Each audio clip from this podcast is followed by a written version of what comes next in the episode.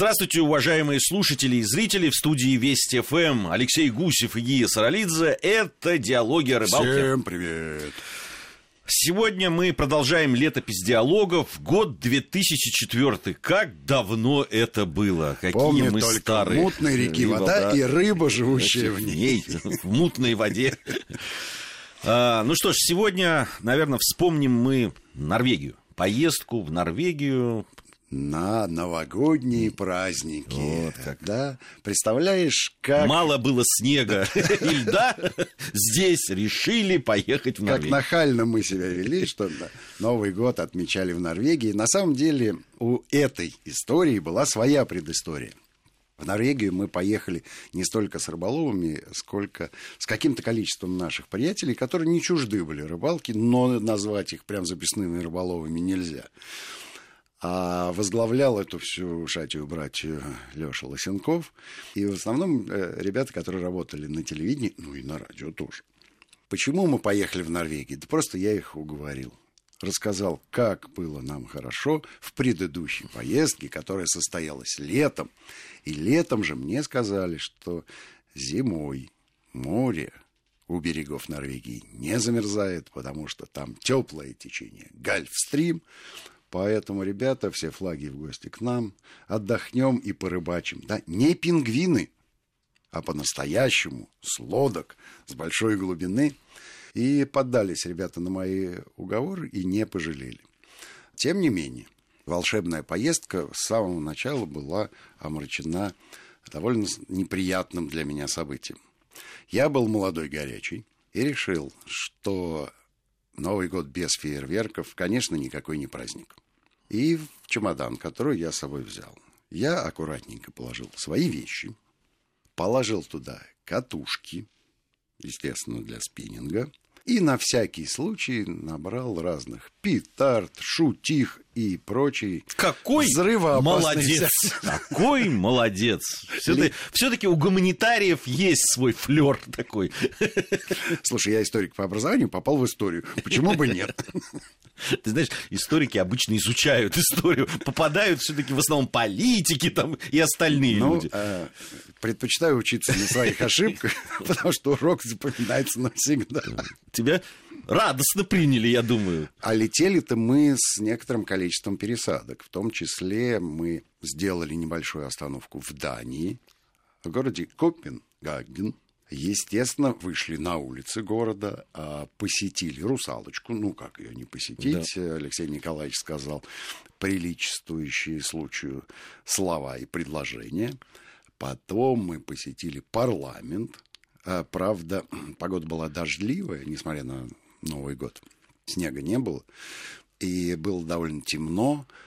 А рядом с датским парламентом была такая серьезная по масштабу стоянка для велосипедов.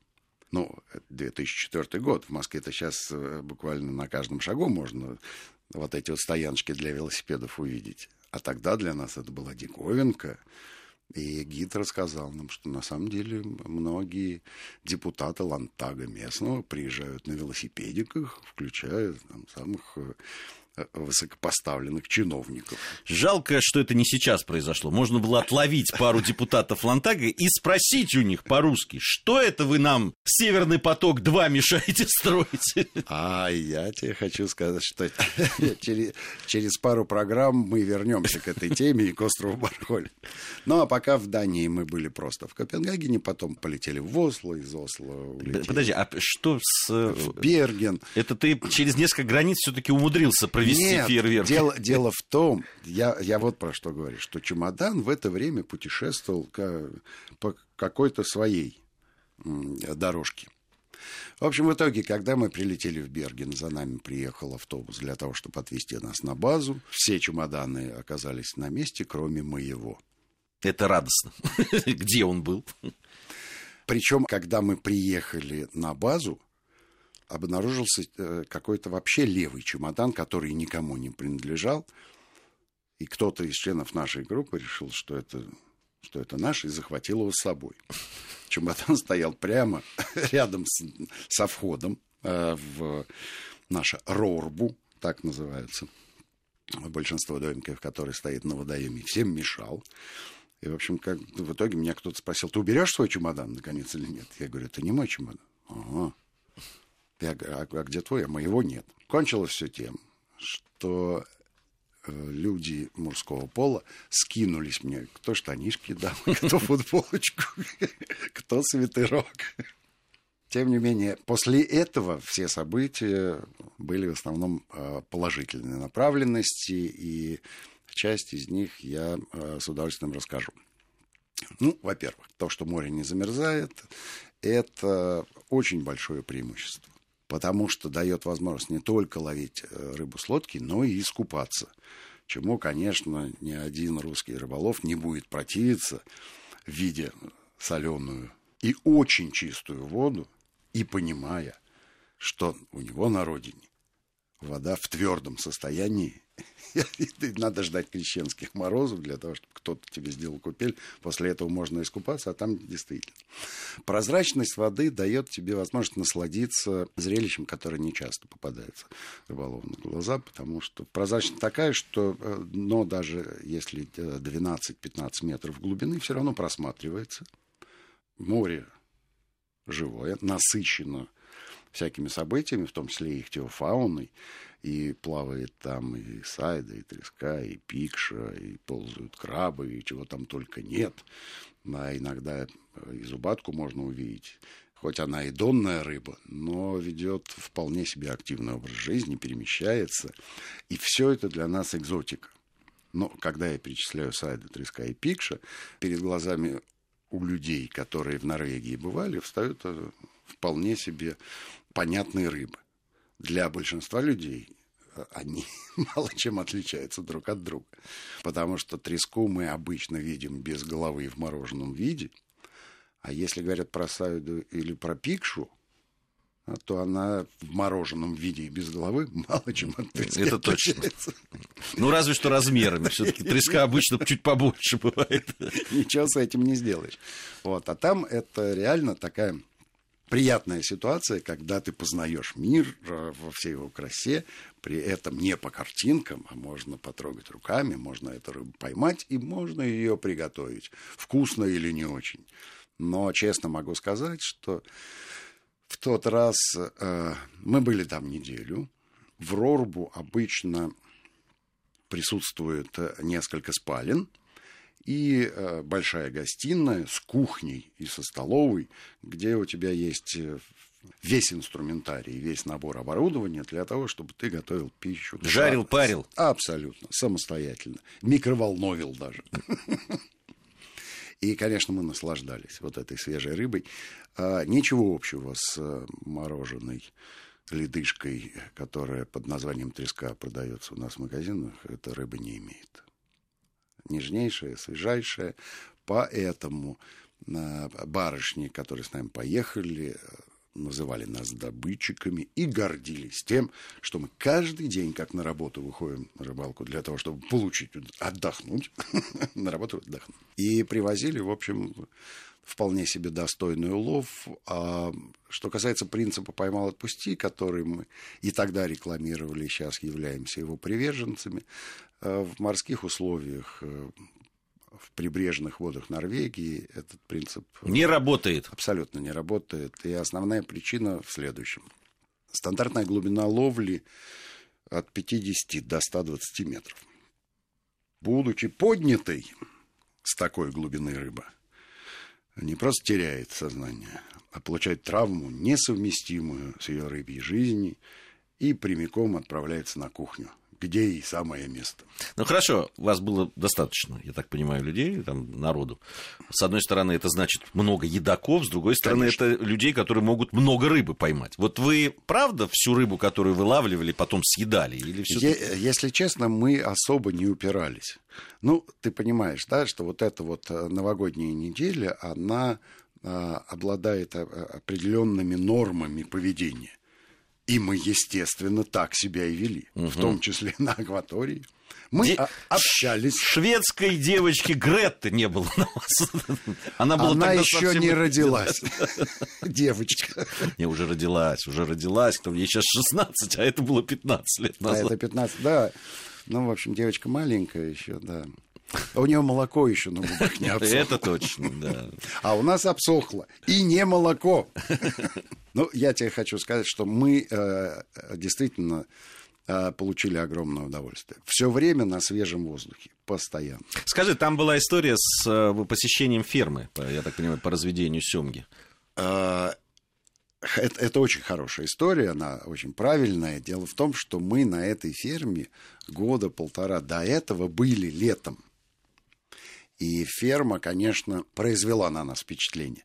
На самой ферме ловить нельзя. Ну, потому что в садках это семга, ну, ну, как-то, да. Это как охотиться в зоопарке. Да, или, лов... или ловить в аквариуме. Или ловить в аквариуме, совершенно верно.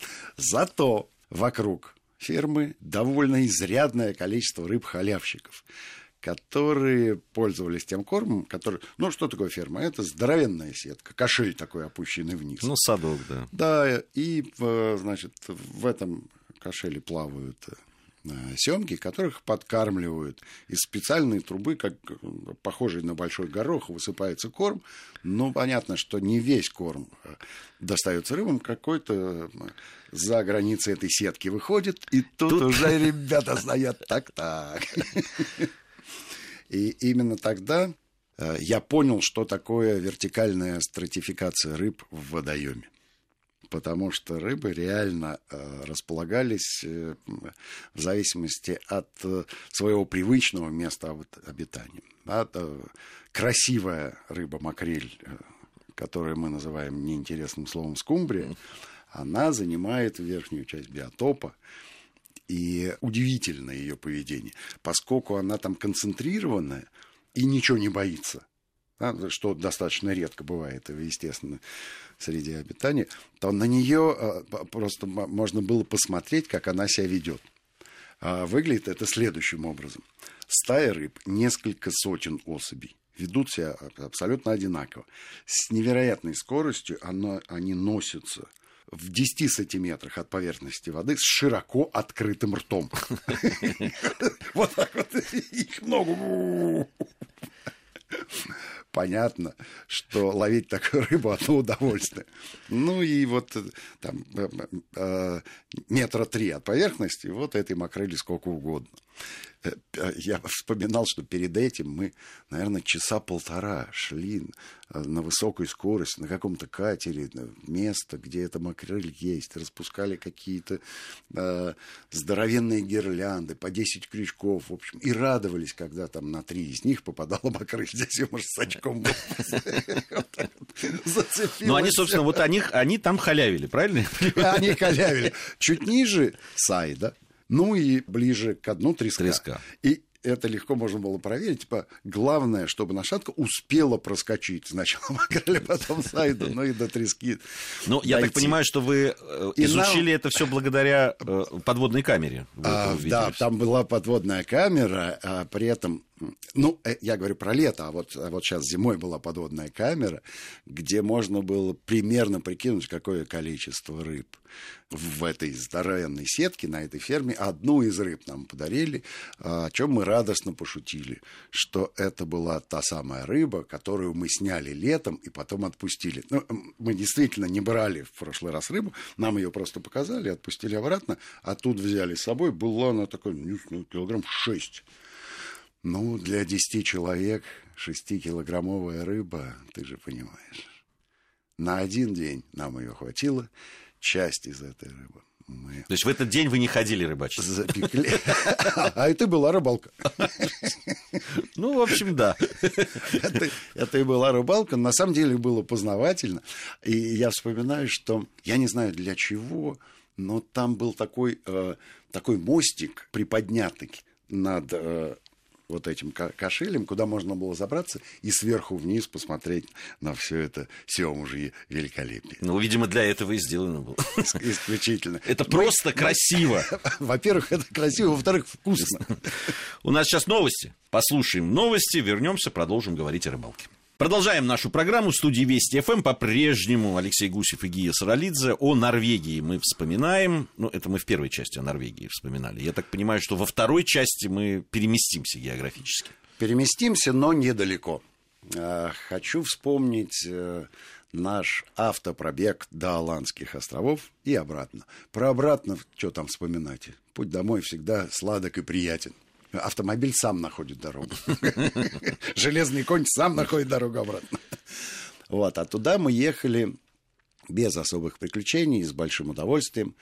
Ну и э, особое э, внимание хочу обратить на паром, который доставляет нас на Аландские острова.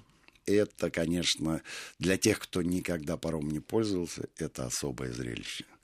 Такое впечатление, что часть острова откололась от берега и пошла со всеми магазинами, улочками, жилыми домами, автомобилями. Причем автомобили там это не, не только легковые. Туда и фуры, да, и там несколько этажей занимает паркинг. Ну, в общем, условия жизни э, так себе. Это э, очень напоминает купе э, поезда дальнего следования. Но с другой стороны, что тебе?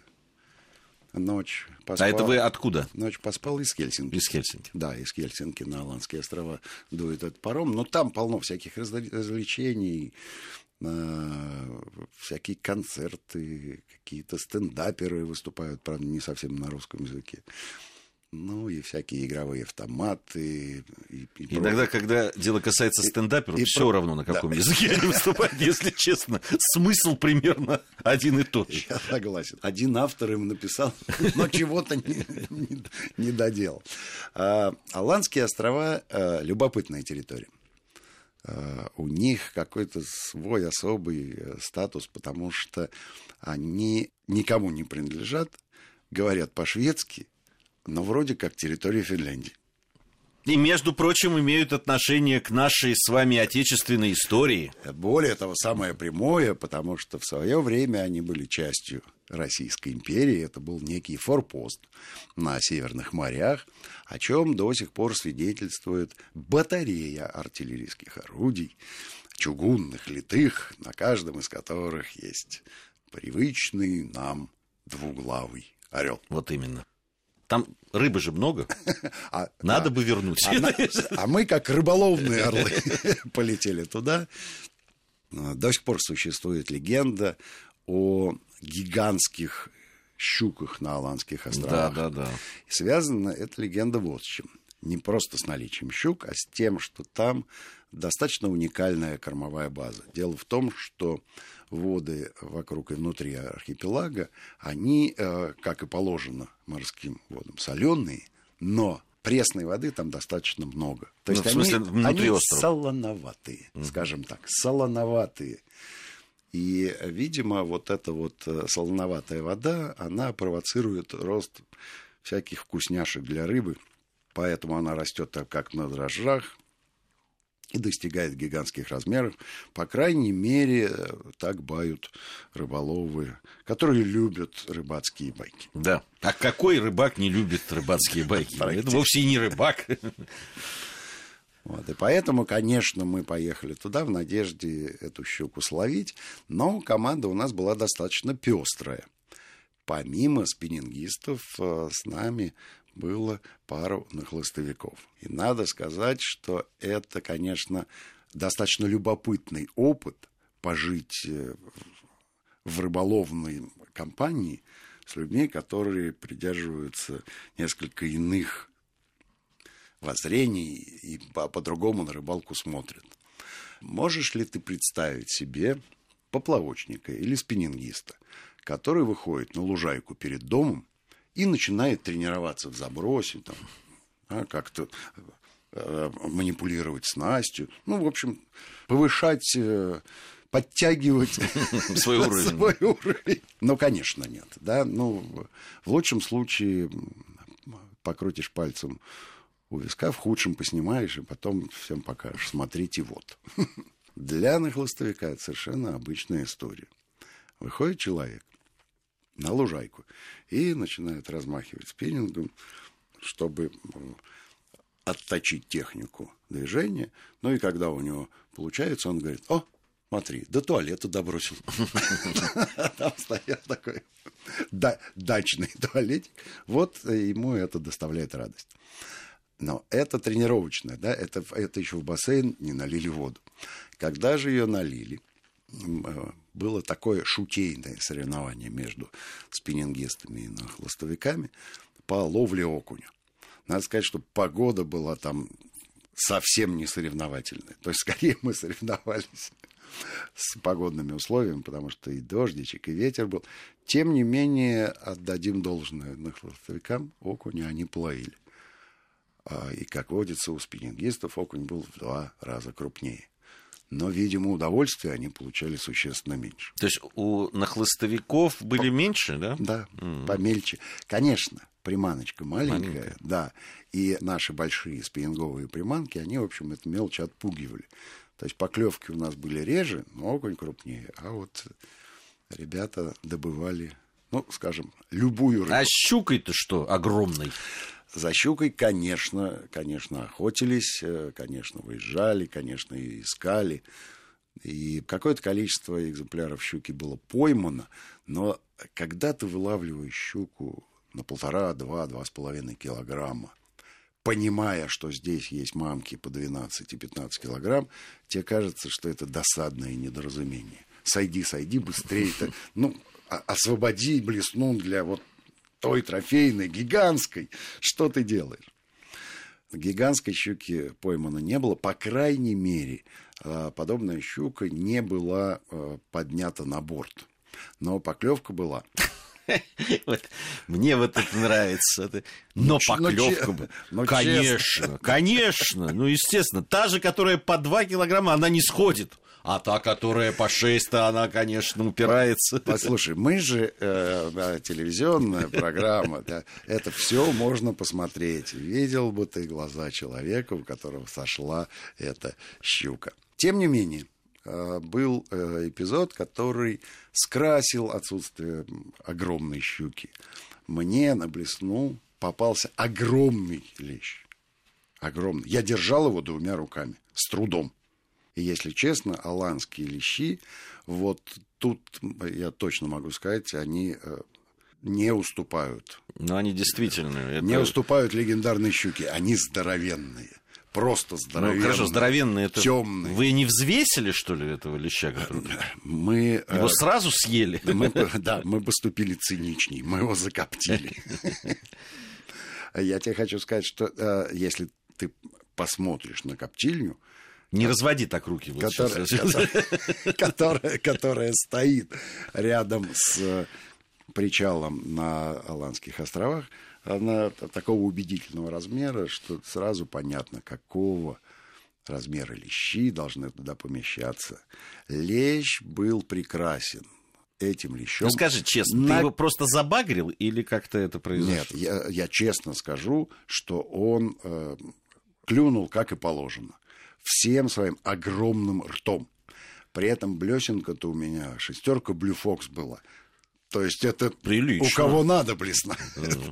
Ну, конечно, я же за гигантской щукой охотился. Охотились за гигантской щукой мне напомнило высказывание нашего приятеля Алика Тараева, который все время, выходя на лед, обычно мы зимой там вместе рыбачили, будем ловить среднюю и крупную плотву. Молодец, молодец.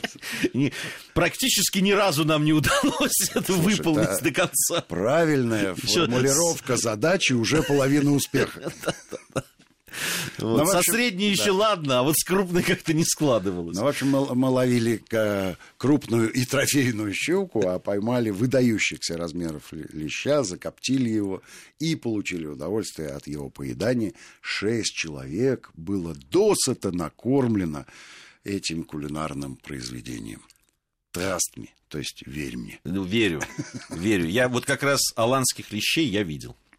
И они производят впечатление. Конечно, это одна из последних поездок, по-моему, наших друзей и коллег на Аландские острова как раз Здрасте, это доказали. здрасте. С Настей Да, здрасте, на удочку.